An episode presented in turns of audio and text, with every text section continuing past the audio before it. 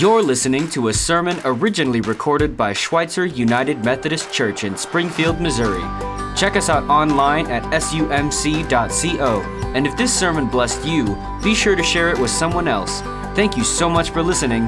Now, on to the message. Psst.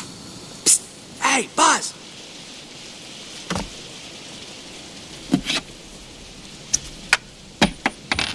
Hey, get over here and see if you can get this toolbox off me. Oh, come on, Buzz. I. Buzz, I can't do this without you. I need your help. I can't help. I can't help anyone. What? Sure you can, Buzz. You can get me out of here, and then I'll get that rocket off you, and we'll make a break for Andy's house. Andy's house, Sid's house. What's the difference? Oh, Buzz, you've had a big fall. You, you must not be thinking clearly. No, Woody. For the first time, I am thinking clearly. You were right all along. I'm not a space ranger. I'm just a toy, a stupid, little, insignificant toy. Whoa, hey, wait a minute. Being a toy is a lot better than being a, a space ranger. Yeah, right. No, it is. Look, over in that house is a kid who thinks you are the greatest, and it's not because you're a space ranger, pal. It's because you're a toy. You are his toy. But why would Andy want me? Why would Andy want you? Look at you! You're a Buzz Lightyear! Any other toy would give up his moving parts just to be you. You've got wings. You glow in the dark. You talk. Your helmet does that that that whoosh thing. You are a cool toy. As a matter of fact, you're too cool. I mean, I mean, what chance does a toy like me have against a Buzz Lightyear action figure? All I can do is There's a snake in my boots. Why would Andy ever want to play with me when he's got you? I'm the one that should be strapped to that rocket.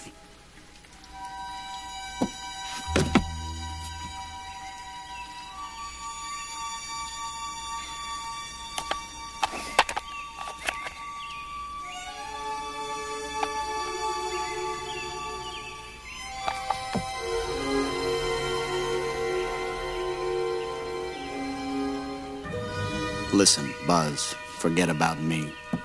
You should get out of here while you can.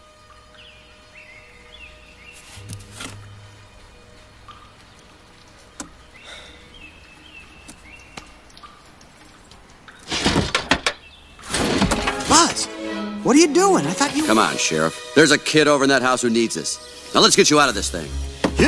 Yes, sir. Well, there's some serious mentoring going on in uh, that classic segment of Toy Story. A lot of encouragement uh, that's going back and forth, a lot of calling forth giftedness. Uh, there's a lot of uh, pitfall there about comparison. So, the kind of stuff that Buzz Lightyear and his buddies talking about are some of the things that we want to talk about today. I'm Pastor Bob. I got a foot injury, and so I'm sitting down on the job today. Sorry about that. All I was doing was playing baseball with my grandson, and I stubbed my toe. Go figure. Truly. Well, we're going to talk more today. We started last Sunday talking about mentoring. I want to invite you to say something with me, okay? It's about with. It's about with. It's about with. Not two or four. It's about with, not two or four. We can do a lot of things to people, we can do a lot of things for people. We can write checks, we can uh, write around disconnected from others, but there's something about the relationship of doing it with people. Now, last week, there were some great examples in the Bible that was shared about biblical mentors. How the Apostle Paul had his Barnabas, an encourager. How Mary, the mother of Jesus, had her Elizabeth. How that Mordecai was a great mentor of Esther. And I want you to think this morning about being a mentor of others as well as allowing other people to mentor you. I want to invite you to think about times in your life, all kinds of venues, all kinds of situations where you had mentors that showed up in your life, and maybe sometimes you didn't. And it made all the world a difference who was there for you or who was there to do it with you rather than to you or for you. I want to talk about a couple of times in my own life, my own experiences. One time, um, I was 23 years of age. It was just not, not too many years ago. And um, I was skiing for the first time. I remember this well. This was in February. And there was a big blizzard that hit Kentucky. I was in seminary at the time. And I remember heading for Missouri for a two day trip to Colorado. And it was snowing so badly, and the blizzard was so bad, that a patrolman pulled me over and he said, You cannot be out here without tires. Go straight home. So I did. I went straight home to Missouri.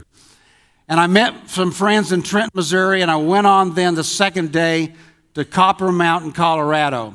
And I had never gone skiing before, and we got up there at noon and up on an intermediate slope with moguls, probably more moguls than you know how we can embellish stories. I got up there and I didn't know how to crisscross, I didn't know how to snowplow. what was I doing up there? And I didn't have a mentor. I just had some friends that thought, well, hey, he's 23, he's pretty athletic, he can do this. But it was a disaster. And I kept wiping out, I kept uh, falling. And finally, I got so discouraged, I just took my skis off and I started walking down the mountain afoot. After a while, the sun started kind of going down over the slope. And uh, a professional ski instructor came by and asked me, What are you doing? Well, I'm just walking down. You, you don't know how to ski? No. Put your skis on, I'll show you. So he, he shows me how to ski. He does me all the routines. He, he shouts out these instructions, and I, I keep falling. I keep wiping out. And I'm feeling so much pressure and stress from this professional skier. And finally, he says, Just take your skis off and walk down as fast as you can. You're keeping 100 people from going home. now, contrast that with a couple of weeks ago when I was in Puerto Rico. I'd never gone kayaking before. And we went out to this beautiful bay, this luminescent bay in, in Puerto Rico, one of the top five uh, bays in the world, where you put your oar in the water and it just turns this bright snow white. And I was in a tank with a guy named Jeremy, who was a part of our mission team. And Jeremy and I had hung out that day, and we got acquainted. And he was glad to sit in the main seat in the boat, and I sat in the front. And he just gave me instructions softly, quietly. And when I was indicating some apprehension about doing something wrong, Jeremy said, Bob, don't worry about it. Just, just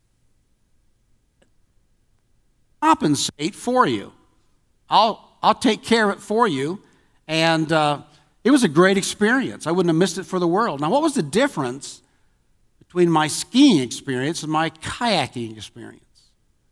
Well, my, my skiing experience, I was over my head. I was starting out on a slope that I wasn't ready for. I was too prideful to go to the bunny slope, which I did the next morning, and by the afternoon of the next day, I was ready to tackle some more challenging slopes. But I had a mentor in Puerto Rico that taught me how to kayak. And in the experience, he was for me. He wasn't a professional, he was good at what he did, and he really wanted me to have a good time. Um, we need people like that in every venue in life. Uh, in school, in work, in the neighborhood, in church. We need mentors. And we need people who are willing to mentor us. And at Schweitzer, we created a motto. We didn't create it, but we've really bought into it the last few years.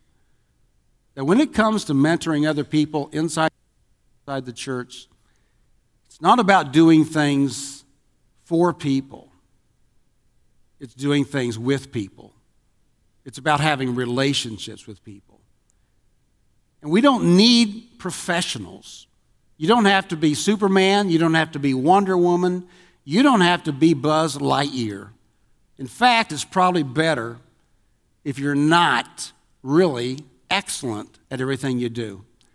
Now, uh, before we get to some scripture, and we're going to unpack and talk about some of the characteristics of what a good mentor looks like, I want to throw out one more example to you, and that's the St. Louis Cardinals. Uh, I don't know if you're a baseball fan or not, but what's happening in St. Louis right now is absolutely phenomenal. That this no name interim manager has stepped into the helm of leading the Cardinals, Mike Shildt. And if you'll look at his cap, he's got a Springfield's Cardinal cap on because he was the manager in Double A. Now, Mike Shildt replaced Mike Matheny, who was a really good ball player, good catcher. And Mike Shildt got some other guys on his bench that, like Mike, never made it to the majors, never was able to hit a curveball. And yet these guys know how to teach the fundamentals. And the Cardinals are now, if the season today, after going something like 22 and 10 under Mike Shildt, are in the hunt and would be a wild card contender. All this happened playing a bunch of kids and some veterans, no superstars, but playing retroactive Cardinal baseball. That's fundamentals. And that's what we want to talk about today living fundamentals of life. And I think the world, we're kind of done. I'm kind of sick, actually, of the superhero phenomenon. I think it's time to just kind of say, enough already with that. What we need are, are just some good people who want to help people in life, in every venue of life. And so we mentor all the time. Oh, we do or not, we mentor all the time. And yet, the most important mentoring is the mentoring that we do from a Christian perspective, uh, from a person that is there to help someone genuinely grow in Christ. And so, what we want to do today is to point you to some clear pathways of how we can really help mentor other people in a lot of different ways through Schweitzer. But as we do that, let's look at the scripture first. We're going to first look at Galatians chapter 6, and we're going to look at some verses here, verses 1 through 10 of the Apostle Paul, as he writes about the culture of helping other people. Now remember, Paul was, and he developed into a, a, pretty superstar kind of a Christian, if you want to call him that. But Paul would have been nothing without his mentor Barnabas. Paul became Paul because he had a Barnabas. And the scriptures that Paul is writing to in this passage in Galatian is so much a product of the Christian community and other people that poured into him, especially Barnabas. So let's look at these words. Brothers and sisters, if someone is caught in a sin, you who live by the Spirit should restore that person gently.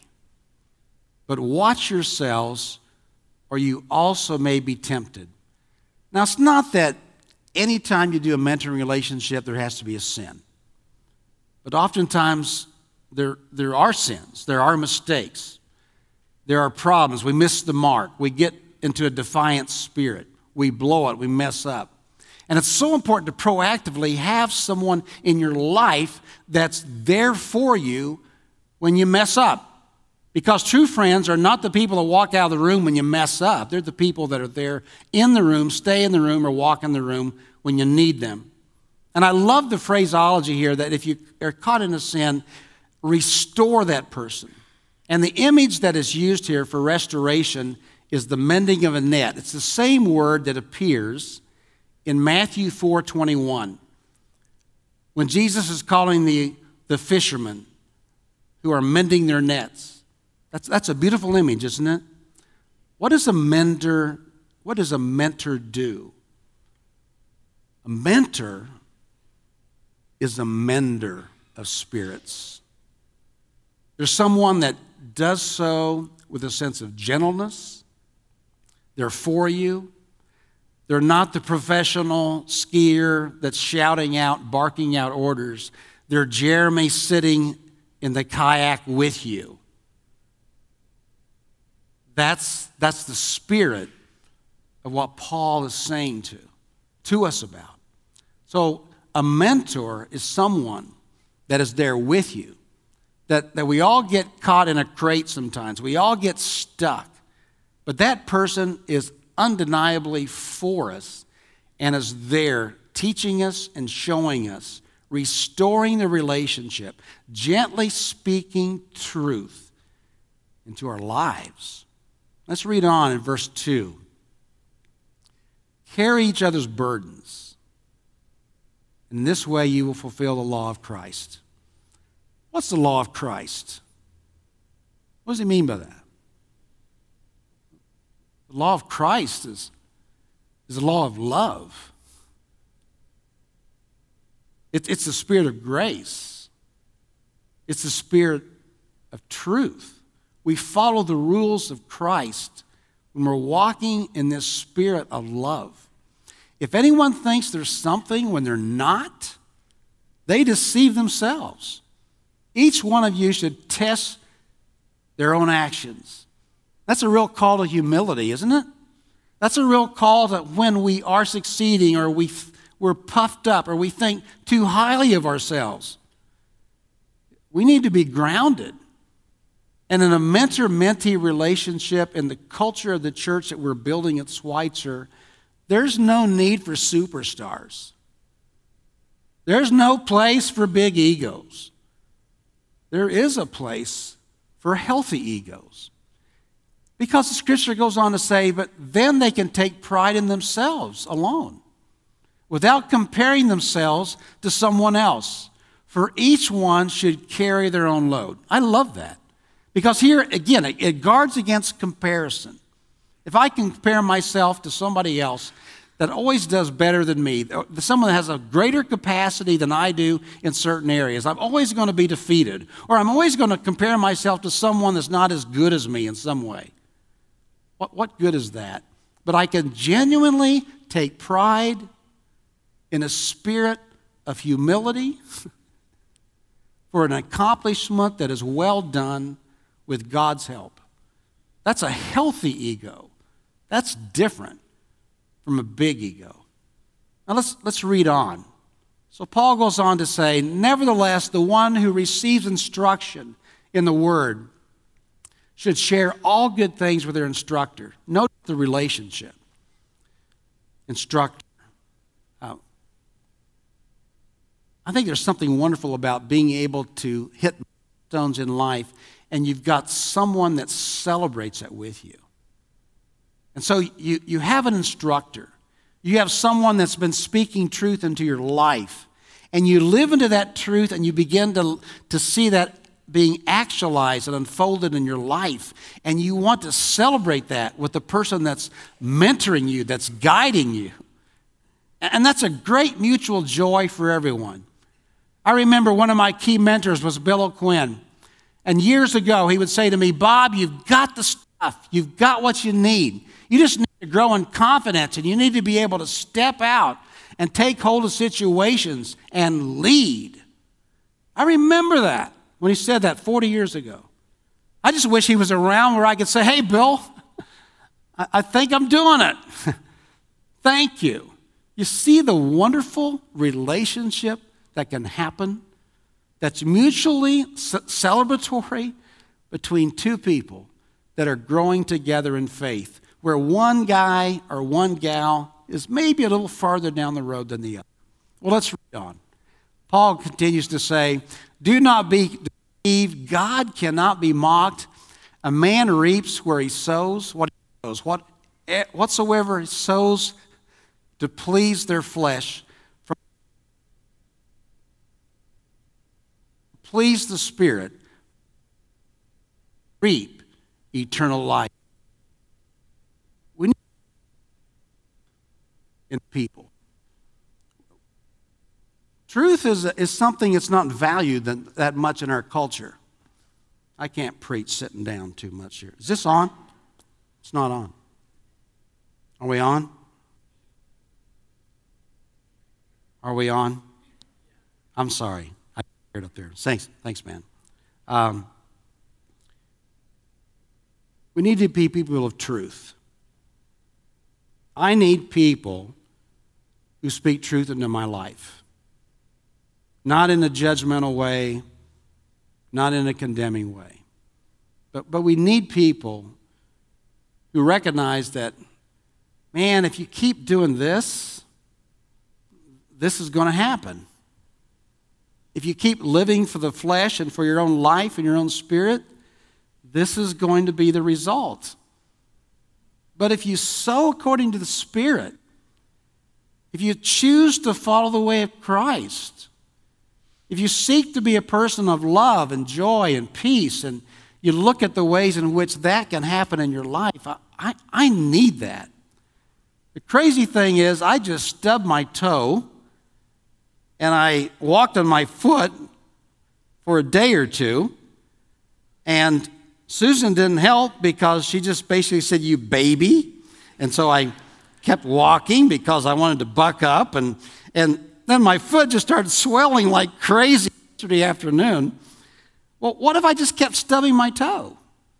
And then stubbing my toe. I mean, it's just little things, isn't it? It's not big things. It's little things where we stub our toe and we just kind of keep stubbing our toe and we keep stubbing our toe. What, how smart is that?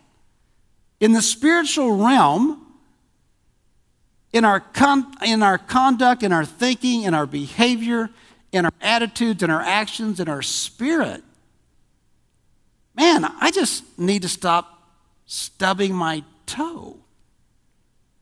And crazy enough, I need some people that call me out on that.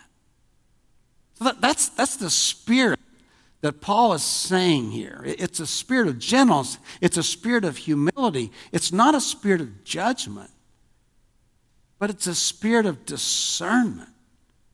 And, and I want that. And I want to be that kind of person. That's what we need. Finally, Paul concludes his words with, with these in verses 9 and 10. Let us not become weary in doing good. For at the proper time we will reap a harvest if we do not give up. Therefore, as we have opportunity, let us do good to all people, especially to those who belong to the family of believers. You know, half the battle is just showing up, not flaking out. If you make a commitment, follow up on it. If you say you're going to do something, do it. Who doesn't get tired? Who doesn't get frustrated? Who doesn't want to just quit sometimes? But you don't. You keep showing up. And what happens is when other people are mutually depending upon you and you're mutually relying on other people, man, you, you want to follow up. So if I'm mentoring someone and I'm spiritually guiding them and I'm, I'm asking them about, are you in the scriptures? What does that make me want to do? Can, can I not be in the scripture then? no, that, that builds that up.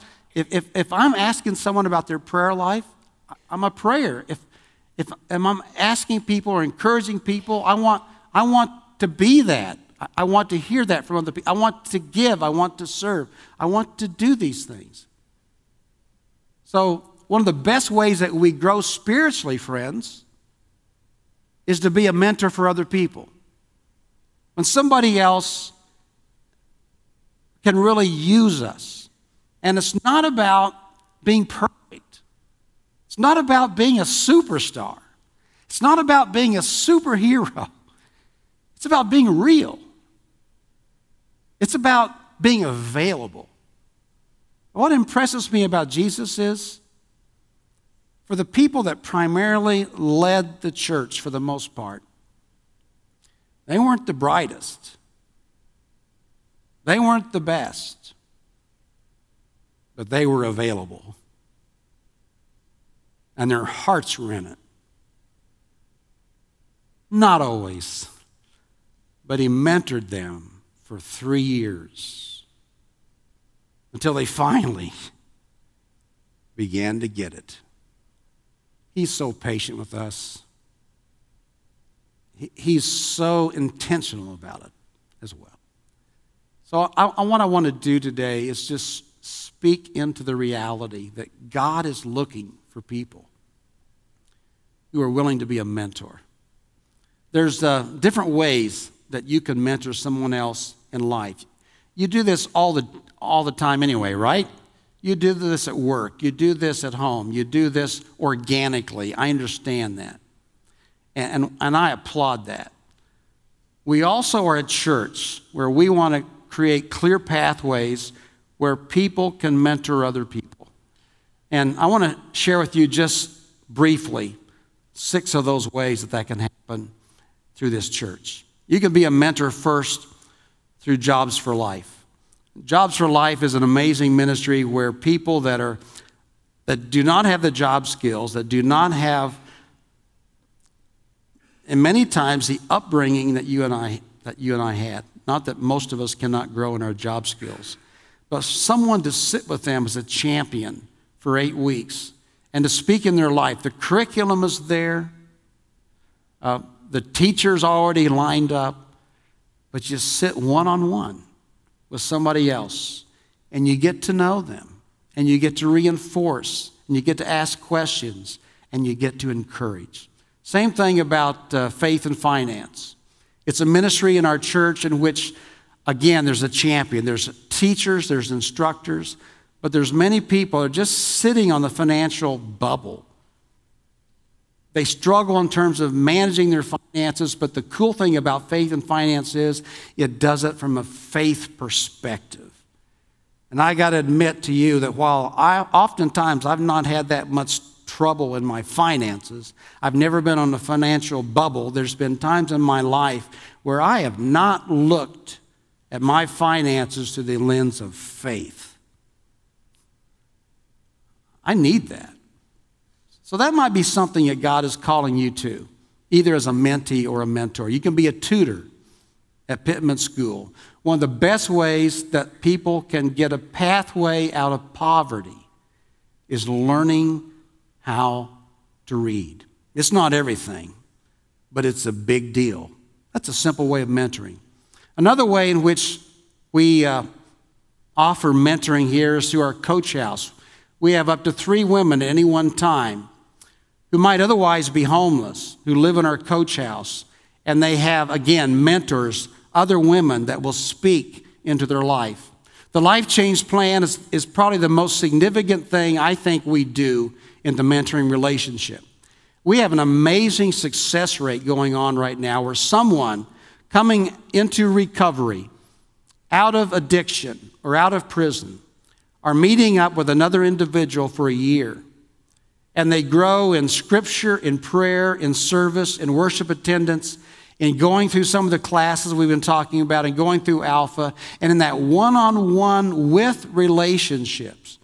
We've had several persons graduate in the past year. And some of these graduates are continuing in another year and another year, now becoming leaders in the church. We wouldn't want this to get out. We wouldn't want this ministry to get out. We wouldn't want people to know about this because this is one of the most transformative, life changing power plays that the Holy Spirit is using right now in our church. David Freeman preached about this last week. And as he was lifting it up, a good woman in the congregation, she said, she said to David later, I said, No, I am not going to do that. And the woman said immediately, the Holy Spirit said to me, Yes, you are. So all I'm going to say is, if the Holy Spirit is calling you, to do this, then do it. The final type of mentoring that I want to talk about today is spiritual guides.